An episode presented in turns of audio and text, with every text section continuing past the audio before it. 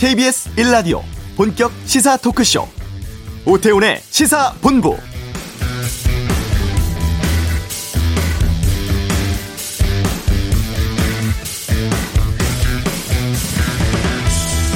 장마 시작된 지 닷새 됐는데요. 지금까지 전남과 경남 지역에 600mm에 달하는 많은 비가 내렸습니다. 1년 강수량의 절반에 육박하는 비가 내린 셈이죠. 밤사이 전북 충청에도 시간당 50mm가 넘는 폭우가 쏟아지기도 했습니다. 이 장맛비 지금은 대부분 소강 상태입니다만 이미 많은 비가 내린 지역에선 산사태가 걱정입니다. 비가 그치는 시점에 산사태가 집중되기 때문에 안심할 수 없는 상황이죠. 피해도 잇따르고 있습니다. 전남, 해남과 광양, 장흥에선 침수, 산사태 등으로 인명피해가 났고 이재민이 발생하기도 했죠. 아, 일부 주민들은 지금 임시 거주 시설에 머물고 있기도 합니다. 추가 피해 없도록 장마 끝날 때까지 철저한 대비해 주시길 부탁드립니다. 오태훈의 시사본부 잠시 후 이슈에서 남부지방 장마 상황 어떤지 좀 짚어보도록 하겠습니다. 우리 정부와 미국의 다양한 제안에 대해서 북한의 반응 어떤지 이번 주 한반도 눈에서 짚어보고요. 2부 각설하고 본격적으로 시작된 대선 레이스 여야 상황 살펴보고 국민의힘 주자들이 띄우고 있는 여성가족부 폐지론에 대해서 의견 듣겠습니다. BTS 빌보드 6주 연속 1위 또 깐느 영화제 개막 소식은 세상의 모든 리뷰에서 다루겠습니다. KBS 라디오 오태훈의 시사본부 지금 시작합니다.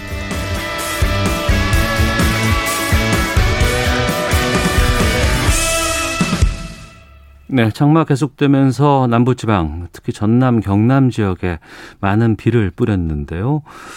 부산 그리고 광주 차례로 연결해서 비 피해 상황 직접 들어보도록 하겠습니다. 먼저 부산부터 알아보겠습니다. 재연화 리포터를 연결합니다.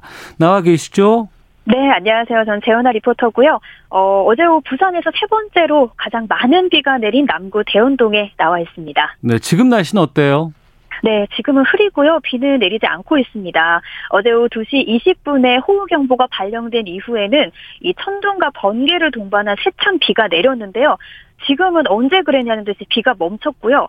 습도는 높은데 기온은 30도입니다. 그래서 큰 찜통 안에 들어와 있는 기분입니다. 그래도 오늘 아침부터 도로 곳곳에 땅 꺼짐 현상이 있다는 제보가 있었고요. 예. 또 온천천과 또 낙동강의 수위 상승, 주택 침수와 토사 유출로 도로 6곳이 통제가 되기도 했습니다. 어, 비는 내리진 않지만 집안이 약해져 있기 때문에 운전하시는 분들 어, 감속으로 도로를 잘 살펴서 이동하셔야 될 것 같습니다. 있습니다. 네, 부산도 그렇고 경남 지역에 많은 비가 왔다고 하는데 얼마나 왔습니까? 네, 부산 지역의 호우경보는 어젯밤 10시에 해제가 됐는데요. 어젯밤 10시 기준 누적 강수량이 이 대청동 관측소 기준으로 137.3mm였습니다. 이 지역별로 보면 영도구가 166.5mm로 가장 많았고요. 사구가 153.5mm. 제가 지금 나와 있는 이곳 남구는 138mm의 비가 내렸습니다. 네. 비로 인한 피해 상황은 어떤가요? 네, 부산 소방 재난본부에 밤 사이에 62건의 신고가 접수가 됐습니다. 이 사고 당리동의 한 아파트 인근에 하천이 불어나서 한 명이 실종이 됐다가 가벼운 찰가상만 입고 발견되는 일이 있었고요. 예. 또 강서구의 한 주택에는 물이 들어와서 소방에서 1톤가량의 물을 빼냈습니다. 그리고 해운대 한 횟집 지하 1층도 물에 잠겼고요. 또 남구의 실버타운에도 물이 들어와서 배수 작업을 해야 했습니다. 맨홀과 배수구, 하수구가 역류하는 피해도 있었고요. 또 중구 보수동 공사 현장과 기장읍 마나리 산에는 토사가 유출되기도 했습니다. 네, 지난해 비가 많이 오기도 했었고 장마도 길었었는데 부산 지하차도에서 침수 때문에 3명의 사망자 발생한 일이 있었는데 네. 올해는 이런 일 좀 없어야겠는데 좀 지자체 차원에서 좀 계속 대비 같은 것들은 잘 이루어지고 있다고 보세요? 어, 지금 부산에는 많은 비가 내리면 상습적으로 침수되는 곳들이 있습니다. 뭐 온천천과 동천, 수영강처럼 범람 피해가 있는 하천 주변, 그리고 잘 아시는 해운대구, 광안리 이런 바닷가 인근 피해도 큽니다. 특히 만조 시간과 겹치게 되면 바닷물과 하천이 함께 범람해서 더 위험해지는데요. 이런 지하차도도 많고요. 산에 깎아서 만든 집과 도로가 있는데 그래서 산사태 위험도 있는데요. 올해 지하도로 같은 경우는 도로의 수위가 상승하기 전에 선제적으로 통제를 했습니다. 또 하천 주변으로는 배수 처리 시설이 부족하거나 이물질이 막혀서 물을 제대로 흘려보내지 못한다는 문제점이 여전히 있고요. 또 부산시가 지난해 침수가 발생한 지역에 배수 시설을 늘리는 대처는 했지만 아직까지도 미흡한 곳이 많습니다. 실제로 지난 5년 동안 이 침수 피해를 입은 지역 이 70곳이 넘는데요. 네. 부산시가 침수 위험 지구로 지정한 곳은 단 7곳 뿐입니다. 네. 앞으로 비가 더 온답니까? 어, 지금 일단 부산은 계속 흐릴 예정이고요. 울산과 경남 내륙에는 오후 3시부터 밤까지 5에서 40mm 비가 더 내릴 것으로 예보가 됐습니다. 소나기가 내릴 것으로 예보가 되어 있고요. 어, 우산을 꼭 챙기셔야 될 것 같습니다. 네. 지금까지 부산 남구에서 재현아 리포터였습니다. 네, 부산 상황 살펴봤습니다. 재현아 리포터로부터 좀 들어봤는데요. 기억하실 겁니다. 지난 부산 동구 초량 지하차도에서 침수로 인한 3명의 사망자 있기도 했었는데 이런 사태 좀 반복되지 않도록 좀 계속 좀 챙겨봐야 될 것 같습니다. 이번에는 광주 전남 지역 상황 좀 살펴보겠습니다. 뉴스원의 박준배 기자 연결되어 있습니다. 나와 계시죠? 네, 안녕하십니까. 예.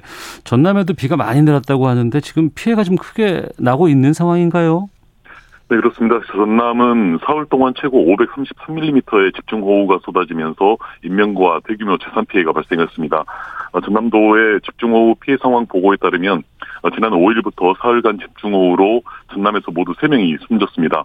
해남에서는 주택이 침수돼 60대 여성이 물에 휩쓸려 숨졌고 또 광양에서는 산사태로 80대 여성이 실종됐다가 숨진 채 발견됐습니다. 또 장흥에서도 폭우의 밭 물꼬를 확인하러 나갔다가 실종된 70대 남성 주민이 수로에 빠져 숨진 채 발견됐습니다. 어, 주택 침수도 잇따랐는데요. 어, 도내 11개 지역에서 470여 채가 침수 피해를 입었습니다. 또 주택 침수로 839명의 어, 이재민이 발생을 했고 또 재해 위험 등으로 33세대 어, 30명이 일시 대피했습니다. 네, 뭐 시설이라든가 농경지 피해가 좀 꽤 있다고 들었습니다. 상황 어떤지 좀 알려주시죠. 네, 강진과 해남, 장흥 등 9개 마을의 상수도 시설과 보성, 장흥 등 하수도 시설 6곳에서 피해가 발생했습니다. 또 농경지 피해도 심각한데 해남 5,200헥타르를 비롯해서 진도와 고흥, 장흥, 영암 등 총 2만 4,700여 헥타르가 헥타르에서 이제 배가 침수된 것으로 집계됐습니다. 또 밭작물과 과수도 피해를 입었고요. 또 축사도 10개 시군 122개 농가에서 피해를 봤는데 이 중 그 6개 시군에서만 어, 닭과 오리, 한우 등 21만여 마리가 폐사 폐사 처리됐습니다. 어, 그리고 폭우로 이제 민물이 해안가까지 덮치면서 인근 양식장 피해도 잇따랐는데 어, 3개 시군에서 29개 어가가 피해를 봤습니다. 특히 강진 같은 경우는 어, 전복 양식 어가가 피해를 입으면서 어민들은 200억 원대 피해를 입었다 이렇게 호소를 하고 있습니다. 이 밖에도 도로와 하천, 또 저수지 제방, 뭐 양배수장 이런 농업 기반 시설도 유실되거나 침수됐는데요. 어, 전남도와 시군 지자체는 호우 피해 상황을 조사하는 한편 응급 복구 작업에 총력을 기울이고 있습니다. 또 그리고 이재민 등 피해자들에 대한 응급 구호도 어, 신속히 추진할 방침입니다. 네, 장마 초기임에도 불구하고 지금 전남 지역에는 피해가 꽤 지금 발생한 것 같은데 그 광양에 산사태로 묻혀 있는 80대 어르신 매몰돼 있을 때 그 휴대전화로 통화가 됐다고 했는데 그 이후의 상황이 어떻게 됐습니까? 네, 그렇습니다. 지난 6일 오전 6시 4분쯤 그 광양시 진상명 야산에서 산사태가 발생해서 주택 두 채와 창고 한 채가 흙더미에 매몰됐는데 어, 여기 이제 80대 그 주민 한 명이 집안에 갇혀서 구조 작업을 벌였지만 이제 중장비를 동원해서 주택 잔해를 치우기도 했지만 이제 그 비가 강하게 내려서 구조에 어려움을 겪었고요. 어, 휴대전화가 연결되면서 뭐 생존한 것 아니냐 얘기가 나오긴 했지만 결국 9시간 만에 싸늘한 죽음으로 발견이 됐습니다. 아, 그렇군요. 이곳은 주민이라든가 유족들 주장에 따르면은 아니 그 비가 곧 올 것 같고 장마 앞두고 이 공사하면 안 될 것 같다라는 산사태 위험 지역이다라는 경고가 있었음에도 불구하고 그냥 조치가 없었다고 하는데 그 이후의 상황 뭐 경찰 수사 같은 것들이 진행 중에 있습니까? 네, 그렇습니다. 그 산사태가 난 지점 위쪽에 지역에서는 2년여 동안 그 전원주택 건축을 위한 토목공사가 이루어졌는데 올해 1월에 평탄화 작업을 마쳤습니다. 그런데 주민들은 토사가 무너져 내릴 위험이 있다 이러면서 네 차례에 걸쳐서 광양시에 어, 진정을 제기를 했고요. 그런데도 네. 적절한 조치가 이루어지지 않았습니다. 그래서 이게 이제 예, 예견된 인재다 이렇게 얘기를 하면서 이제 진상조사와 책임자 처벌을 요구를 하고 있는데요. 경찰도 수사에 착수를 했습니다. 그래서 어제 전남경찰청 광역수사대가 어, 광양시청과 또 공사 현장 사무실, 건설 관계자 사무실 등을 압수수색을 했고요. 어, 경찰은 이번 사, 그 사고가 산사태 지점 위쪽에서 이루어진 토목공사와 연관성이 있는지 그리고 공사 인허가와 진행 과정에서 문제는 없었는지 이런 것들을 조사를 하고 있습니다. 또 공사업체 대표와 설계자를 그 참고인 신부로 신분으로 조사를 했고요. 인허가 과정에서 문제가 발견되거나 또 산사태와 관련성이 확인되면 공사 관계자 등을 업무상 과실치사나 산업안전보건법 위반 혐의로 입건할 방침입니다. 예, 알겠습니다. 지금 광주는 비 안 오죠? 지금 날씨는 흐리고 간간히 좀 비가 내리고 있는데 지금은 좀 그친 상황입니다. 아, 예, 알겠습니다. 자, 그 소식 고맙습니다. 네, 감사합니다. 네, 지금까지 뉴스완의 박준배 기자 통해서 광주 어, 전남 지역 상황 살펴봤습니다. 자, 이번에는 이 전문가 연결해서 이 집중 호우 상황에 좀 주의해야 될 점, 특히 산사태가 지금 걱정인데 살펴보도록 하겠습니다. 대진대 건설 시스템 공학과의 장석환 교수를 연결하겠습니다. 안녕하십니까? 예, 예, 안녕하십니까. 장석환입니다. 네. 올 장마가 예년보다는 좀 늦게 시작했지만 닷새째 계속 비를 좀 많은 비를 남부지방에 뿌리고 있습니다. 지금 비 피해 상황은 어떻게 보고 계세요? 예, 지금 수도권은 약간 소강 상태라서 좀 심각하지 않는 것 같이 보이지만 사실은 지금 남부지방은 심각하지 않습니까? 지금 네. 그래서 특히 이제 전라남도의 남서부 쪽, 해남, 강진, 여수, 광양 이쪽이 좀 심각하고요. 그다음에 부산 김해 쪽, 경상도 쪽이 그쪽이 좀 집중호우가 많이 왔는데 최대 지금 어 누적 강우량이 한 500mm 가까이 왔기 때문에 상당히 지금까지도 조금 어렵지만 앞으로도 더 많은 비가 온다면 이제 누가가 될 가능성이 많다 이렇게 좀 보이고 지금 산사태 지금 말씀하셨지만 산사태 그다음에 침수 이런 부분들이 좀 여러 군데가 나타나고 있기 때문에 네. 앞으로 좀 걱정이 되는 상황입니다. 예. 지난해 비교해 보면 지난해는 6월 장마가 상당히 길었고 오랫동안 많은 비를 뿌렸었습니다. 이번 장마는 39년 만에 가장 늦은 장마라고는 하는데 그리고 남부 지방에 계속 정체되어 있는 상황이거든요. 예. 전과는 좀 다른 장마 양상입니다. 이게 기후 변화의 영향이라고 봐도 될까요? 어떻습니까? 당연히 뭐 기후 변화 때문에 이런 어 조금 예년과 다른 형태가 좀 나타났다고 볼 수 있고요. 그게 이제 이번 장마의 특징 중에 하나가 이제 국지성. 네. 지금 아열대성처럼 이제 우리 동남아에 스콜이라고 하는 게 있지 않습니까? 아, 예, 그런 예. 형태의 비가 많이 오고 그다음에 돌풍이 좀 동반되고 주로 야간에 집중된다는 이런 특징이 좀 있습니다. 이게 음. 이제 이것은 6월 달에 이제 대륙에서 오는 그 차고 건조한 그 기단의 세력이 커서 장마가 늦게 온 거거든요. 네. 그러다 보니까 북태평양에 있는 이제 고기압이 북상을 충분하게 못한 그런 상황임에도 불구하고 그러다 보고 또 그다음에 이제 낮과 밤의 기온차가 생겨서 이런 기단이 불안하니까 국지성 호우라든지 그다음에 야간 호우 이런 것들이 좀 많이 생기는데 제가 특히 좀 눈여겨 보고 있는 것은요. 예. 그 태평양의 해수면 온도입니다. 작년 같은 경우도 해수면 온도가 북서태평양 쪽의 해수면 온도가 굉장히 높았었거든요. 어. 근데 이제 6월 월간 해수면 온도가 어, 미국의 이제 해양 대기청이라는데 저는 주로 이제 호주 기상청 쪽을 많이 보고 있는데 예. 그쪽에 수온 자료가 6월 달에 우리나라나 중국, 일본 근해 해역 수온이 평균 평년보다 한 2도 정도 상승했고요. 어.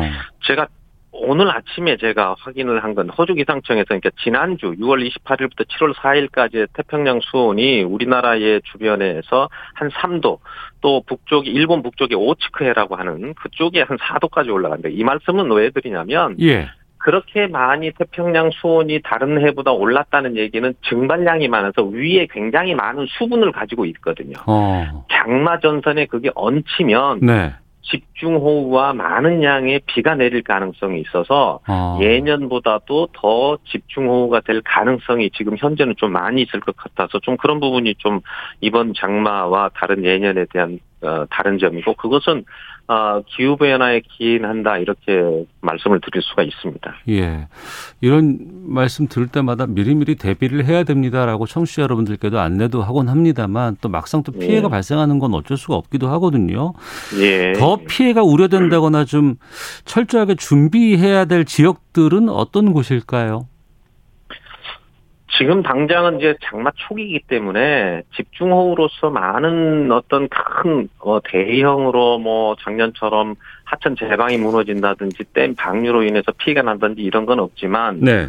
지금 도심 저지대 그런 부분하고 산사태 위험 지구가 지금 현재는 조금 좀 위험한 어, 지구다 이렇게 볼 수 있는데 도심 저지대 같은 경우는 이제 하수관의 용량 부족에서 나온 그런 어, 상황이기도 하고요. 예. 산사태는 예. 지금 한 150mm 이상의 비가 오게 되면 흙 속에 물이 꽉 차 있는 거죠. 포화 상태가 되면 음. 외부의 힘이 조금만 가해지면 산사태가 일어날 가능성이 있거든요. 네. 그래서 지금의 상황은 지금 흙 속에 물이 굉장히 많이 포화되어 있는 상태다. 음. 그래서 외력에 의해서 특히 공사나 절개지라든지 부채꼴 모양의 어떤 그런 지형이나 이런 데는 상당히 좀 조심해야 될 것 같고요. 네. 지금 돌풍을 동반하는 경우가 많이 있기 때문에 해안가 같은 경우는 만조 때, 썰물 때 어, 돌풍이 오게 되면 수면을 상승시키는 효과가 있기 때문에 네. 이럴 때에 좀 뭐 해수욕이라든지 아니면 휴가나 또 낚시꾼들이나 이런 분들 할때 흔히 말하는 이안류나 이런 부분들을 좀 조심해야 될 필요가 있습니다. 네. 작년 기억해 보면은 그 집중호우 때문에 댐 하류에서 수해 입었던 지역들이 꽤 있었습니다.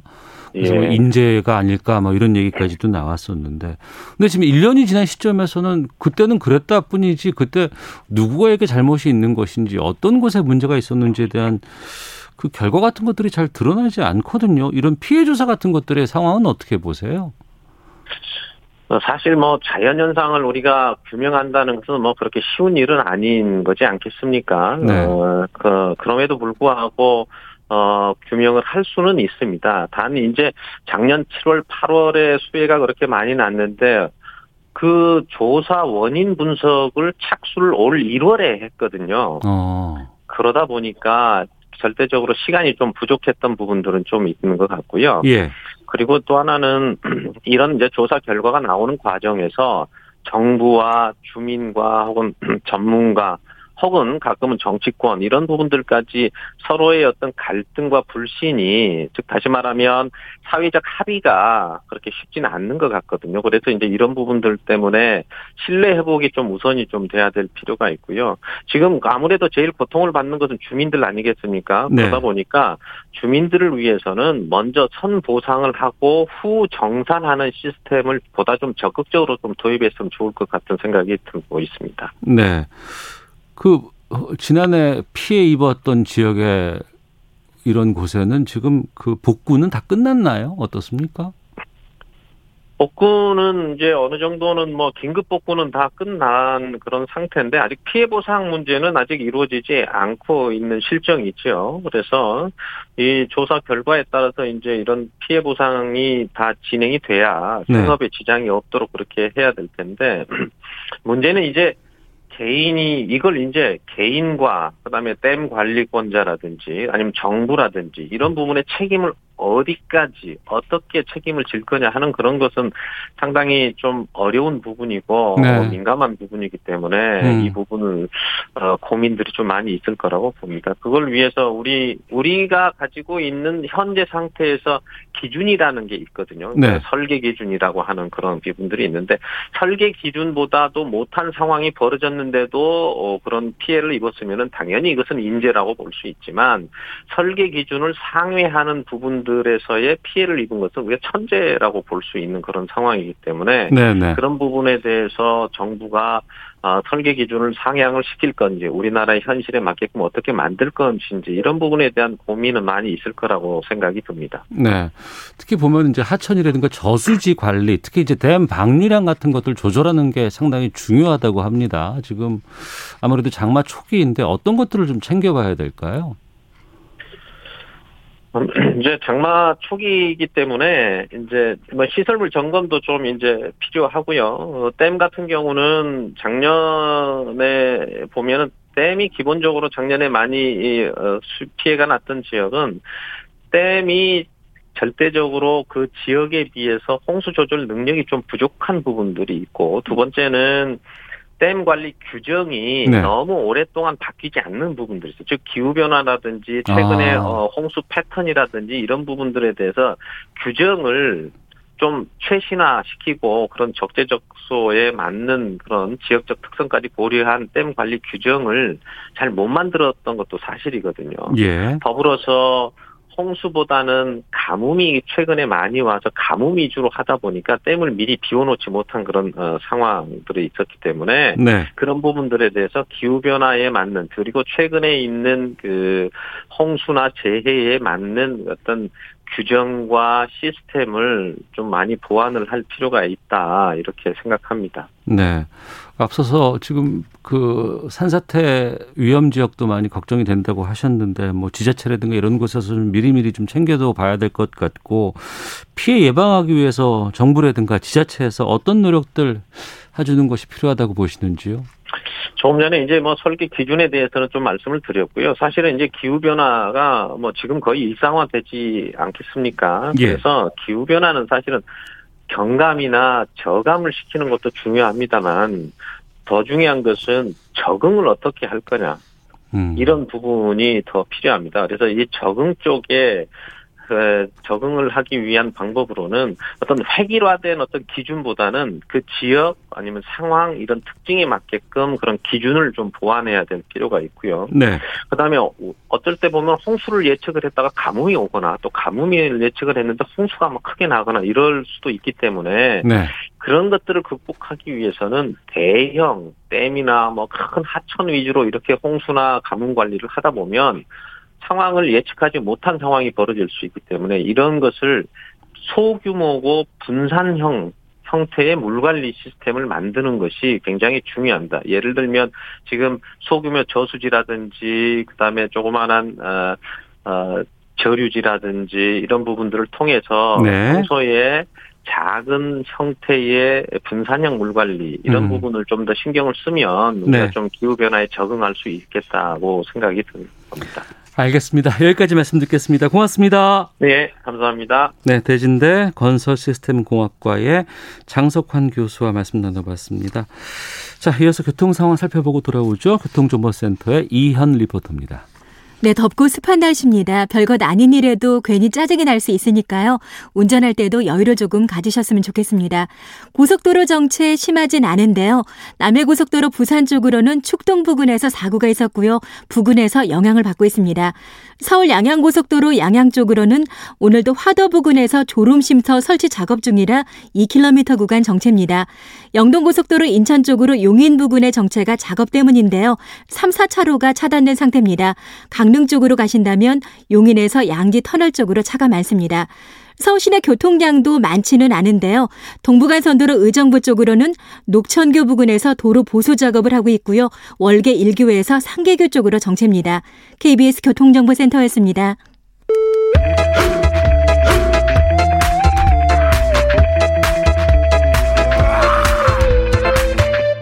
오태우래 시사 본부 네, 한 주간의 한반도 정세를 분석합니다. 이번 주 한반도는 김형석 전 통일부 차관을 연결하겠습니다. 안녕하십니까? 네, 안녕하십니까? 예.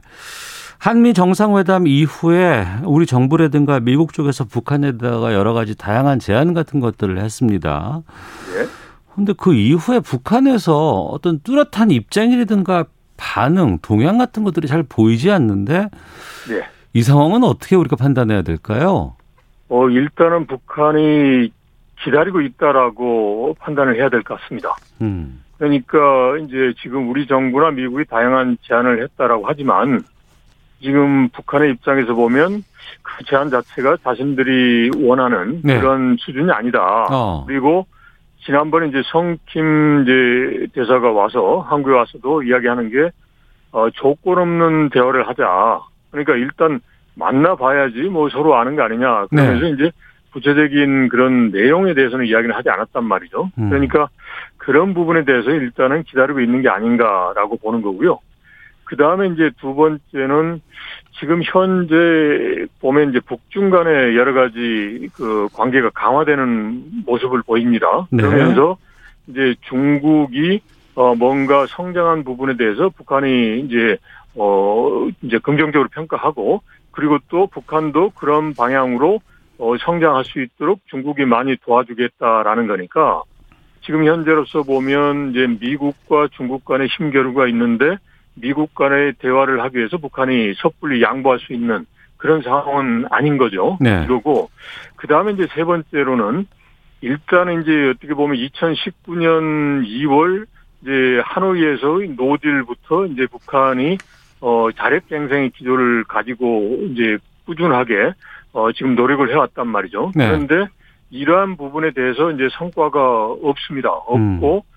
최근에 이제 6월 29일 날 이제 김정은 위원장이 거기에 대해서 답답하니까 막 문책을 했지 않습니까? 예. 이런 상황에서 본다면 일단 미국이 변하지 않고 일단 우리가 먼저 자력갱생을 해보자라는데 이게 제대로 안 되고 있으니까 음. 그런 부분에 대해서 먼저 다잡기를 해야 되겠다. 네, 네. 일단은 이제 내부부터 튼튼해야지 이제 바깥에 대화를 나가나 협상할 때도 성과가 어. 있는 거 아니겠습니까? 그래서 예, 예. 일단은 이제 내부 문제가 더 시급하다. 뭐 이런 여러 가지 상황이 복합적으로 작용을 해서 아무래도 이제 우리나 국제사회가 어, 기대하는 것과는 달리 북한에서 별다른 반응이나 동향이 보이지 않고 있는 게 아닌가 싶습니다. 어. 네.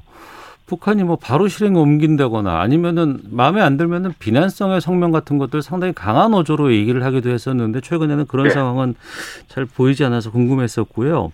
네. 그 문재인 대통령이 북측에 소환을 보냈다라는 일부 보도가 나왔습니다. 그랬죠. 네. 이 서한에는 어떤 내용들이 담겨 있을지 또 이렇게 서한 보내는 의미는 어떻게 평가하세요? 어, 일단은 긍정적으로 봅니다. 그리고 보도에서 보면 어, 한미 정상회담을 전후로 해서 이제 보냈다라고 하는 거니까. 네. 이제 북한이 요구하는 것, 그 다음 북한이 희망하는 것은 우리가 충분히 알고 있단 말이죠. 음. 그래서, 어, 이런 부분에 대해서, 그리고 또 하나는 이제 북한이 모르는 거는 미국의 입장이 어떻고 미국이 어떻게 변화할 거냐. 네. 이런 부분이었을 거란 말이죠. 그래서 이런 부분에 대한 이제 설명과 함께 이제 우리 나름대로 지금처럼 이제 어, 미국 간에 교착되는 것은 적절치 않으니까 음. 적극적으로 움직여줬으면 좋겠다. 뭐 그런 내용을 담았을 것으로 예상을 합니다. 그런데 이제 아직 여기에 대해서 북한이 언급이 없어요. 과거에 보면 이제 문재인 대통령께서 이제 북측에 서한을 보냈을 때 북한에서 네. 그걸 공개하기도 했는데 어. 지금은 여기에 대해서 가타부타 이야기가 없습니다. 예. 여기에 대해서는 아마도 이제 북한이 지금 현재 상황은 관망을 하고 있고 그리고 또 이제 우리를 포함해서 미국이 어떻게 움직일지 이런 부분에 대해서 나름의 좀 그 기대도 있지 않나 싶어요. 그러니까 음. 만약에 기대가 없다 그러면 바로 이제 비난성이라든지 폭로성 그런 이제 행, 행동을 할 가능성이 높은데 지금은 그게 없는 겁니다. 그러니까 이제 기대에는 미치지 못하지만 이제 조금은 북한 북한이 봤을 때는 미국이나 이제 우리가 조금은 이제 자기 자신들이 원하는 방향으로 변할 수도 있지 않느냐 그런 기대도 어 가지고 있는 게 아닌가라는 식으로 조심스럽게 좀 어, 좀 판단을 해볼 수 있겠습니다. 네. 그러면 이 지금의 별다른 반응이 없는 상황을 계속 놔두지는 수는 없을 것 같은데 그러면 네. 미국이라든가 우리가 또 제안을 해야 되는 상황인 건지 아니면은 어, 이제 조금 기다리면 북한이 내부 상황 같은 것들 정리하고 다시 좀 어떤 그 입장을 밝힐 것으로 보시는지요? 어, 일단은 이제 미국의 입장에서는 이제 두 번째 그 시나리오를 많이 생각할 겁니다. 네. 여러 가지 어렵고 그러니까 그리고 또 이제 어차피 지금 코로나 상황도 있고 그래서 이제 북한이 먼저 나오지 않겠느냐. 음. 그러면서 대화의 문을 열어두겠다. 라는 게 이제 미국이 생각하는 그런 시나리오일 텐데 이게 북한으로서는 이제 자존심도 강하고 네. 그리고 또 워낙 이제 센 걸 내밀어 놨단 말이죠. 음. 그러니까 음. 미국이 북한에 대한 적대시 정책을 폐기해야만 미국과의 대화에 나서겠다라고 해놨는데 네. 아무것도 없는 상황에서 지금 북한이 나오기 어렵다는 거죠. 음. 이제 그러 그래서 이 부분에 대해서는 꼭 뭐 우리가 북한을 두둔하거나 북한을 양보한다는 그런 개념이 아니고 예. 북한을 대화의 트랙으로 끌어들인다는 차원에서 한국과 미국이 특히 이제 미국이 보다 음. 더 어, 북한을 움직일 수 있는 그런 구체적인 안을 좀 제시를 하는 것도 지금 시점에서 필요하지 않나 싶습니다. 그런데 네. 예. 만약에 이런 걸 안 하고서 예를 들어서 8월 달에 이제 군사훈련이라든지 또는 또 여러 가지 상황이 또 돌발 상황이 발생할 수도 있어요. 어. 이제 그렇게 돼서 이상한 쪽으로 가버리면 네네. 그걸 다시 대화의 트랙으로 이제 다시 수습하려면 좀 어렵습니다. 지금은 일단은 북한이 나오지는 않고 있지만 대화의 트랙에서 이제 벗어난 상황은 아니란 말이죠. 네. 그래서 이러한 상황을 계속 유지하기 위해서는 뭐 미국 정부에서 그리고 또 우리 정부 적극 노력을 해야 되겠습니다만은 보다 더 적극적인 그런 조치가 지금쯤은 필요하지 않나 싶습니다. 네. 중국 상황이 좀 궁금한데 북한과 네. 중국 간의 관계는 지금 어떻게 보세요? 지금 과거 어느 때보다도 더, 더, 더 확고한 것 같아요.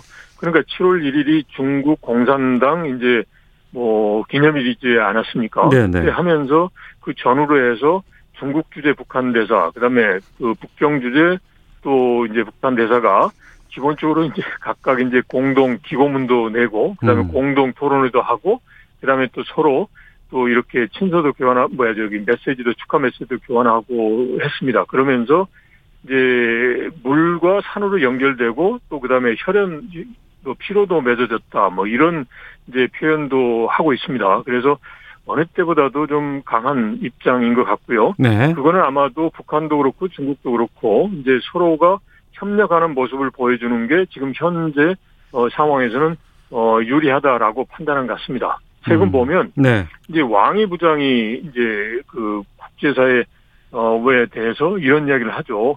그러니까 즉 그 북한과의 관계를 돈독 히 하겠다. 그리고 북한이 현재 여러 가지 우려 사항에 대해서 미국이 심각하게 고민을 해서 여기에 적극적으로 움직여줘야 된다. 이런 음. 쪽에서 이제 북한을 두둔하는 이야기도 하면서 북한 주민이 어려운 상황에서 이제 중국이 할 수 있는 적극적 역할을 하겠다라고 하고 있어요. 그래서 네. 지금 현재 상황은 이제 북중 간의 관계가 매우 이제 강한 그런 상황으로 볼 수 있지 않나 싶습니다. 네. 돌파구가 잘 보이지 않을 때 깜짝 이벤트를 통해서 우리가 극복한 적이 꽤 있었습니다. 평창 때도 그랬었고요. 네. 네 이번 올림픽에서 그걸 좀 기대해 봤습니다만 북한은 올림픽에 나오지 않는다고 선언을 한 상황에서 그렇죠. 예. 프란치스코 교황의 방북 가능성이 지금 언급이 계속되고 있거든요. 네네. 이것도 하나의 커다란 이벤트고 이걸 통해서 무언가 물꼬를 틀 수도 있지 않을까 기대도 되는데 네. 어떻게 보십니까? 만일 성사되면 여러 가지로 긍정적 효과를 가져올 겁니다. 네. 이거는 이미 어, 우리 정부에서 특히 박정욱 국정원장이 이제 공개적으로 그 이야기를 했지 않습니까? 네. 그리고 어 로마 교황청에서도 이걸 부인을 하지 않습니다. 음. 최근에 이제 교황께서 이제 어 수술까지 하셨는데 이제 그럼에도 불구하고 평화 외교 그리고 그런 맥락에서 북한을 방문할 수도 있겠다 이런 그 교양청의 입장이 지금 나오고 있습니다. 그래서 어 이걸 이제 북한이 만약에 수용을 한다면 네. 이제 비록 이제 북한으로서는 뭐 종교라는 게 자신들의 그런 이념하고 다르겠지만 교황께서 이제 방북하는 것 그 자체가 한반도의 상황을 뭐 갈등과 긴장 대립에서 평화의 그런 상황으로 어, 변화시킬 수 있는 아주 중요한 계기가 될 수 있죠. 네. 그리고 또 그런 계기를 통해서 지금 뭐 교착된 여러 가지 미국 간의 상황이라든지 이런 게 좀 어, 해소될 수도 있고 그리고 또 종교인 교양 방북이다 그러면 뭐 여러 가지 뭐 서로 인도적인 협력이라든지 이런 것도 자연스럽게 되지 않겠습니까? 네. 음, 그 가능성은 어떻게 전망하세요? 가능성은 뭐 일단은 이제 교황청에서는 하겠다라는 거죠. 이제 문제는 이제 북한인데 네네. 네. 북한이 2018년의 경우는 이제 문재인 대통령하고 정상회담 할 때 어, 긍정적인 반응을 보였다라는 거 아닙니까? 음. 그러니까 그 말은 뭐냐면 이제 북한도 교황이라고 하는 전세적으로 유명한 이제 그리고 존경받는 분이 옴으로 인해서 여러 가지 지금 현재 국면 전환 그리고 북한의 이미지를 전환시키는데도 도움이 되는 측면이 있기 때문에 네. 아마도 이제 긍정적으로 봤던 것 같아요. 그래서 음. 이런 부분에 대해서는 이제 북한이 이제 조금은 더 좀 긍정적 입장에서 적극적인 예를 들어서 뭐 방북 초청장을 보낸다든지 뭐 이렇게 하면 좋겠는데 지금 이제 북한의 입장에서 보면 그러한 하나의 이벤트를 하기에는 너무 지금 현재 상황이 녹록지가 않아 보입니다. 뭐 여러 가지 뭐 경제적 어려움이라든지 특히나 또 이미 장마철이 시작이 돼서 아, 예, 작년과 예. 같은 뭐 장마라든지 뭐 이런 게 심하게 이제 이제 저 벌어진다면 음. 아마도 좀 뭐 조금은 북한으로서는 이런 부분까지 신경 쓸 여유가 없지 않을까 싶습니다. 네. 여러 가지 대내외적으로 상황이 좀 힘들긴 합니다만 그래도 또 네. 교황께서 방북해 주신다고 하면 또 상당한 좀 변화도 좀 기대가 되네요. 알겠습니다. 그럼요. 예, 네. 여기까지 말씀 듣겠습니다. 고맙습니다. 예, 고맙습니다. 네, 김형석 전 통일부 차관과 함께했습니다. 잠시 후 2부 각설하고 있습니다. 여야 대선 경선 레이스 살펴보도록 하겠습니다. 2부에서 뵙겠습니다.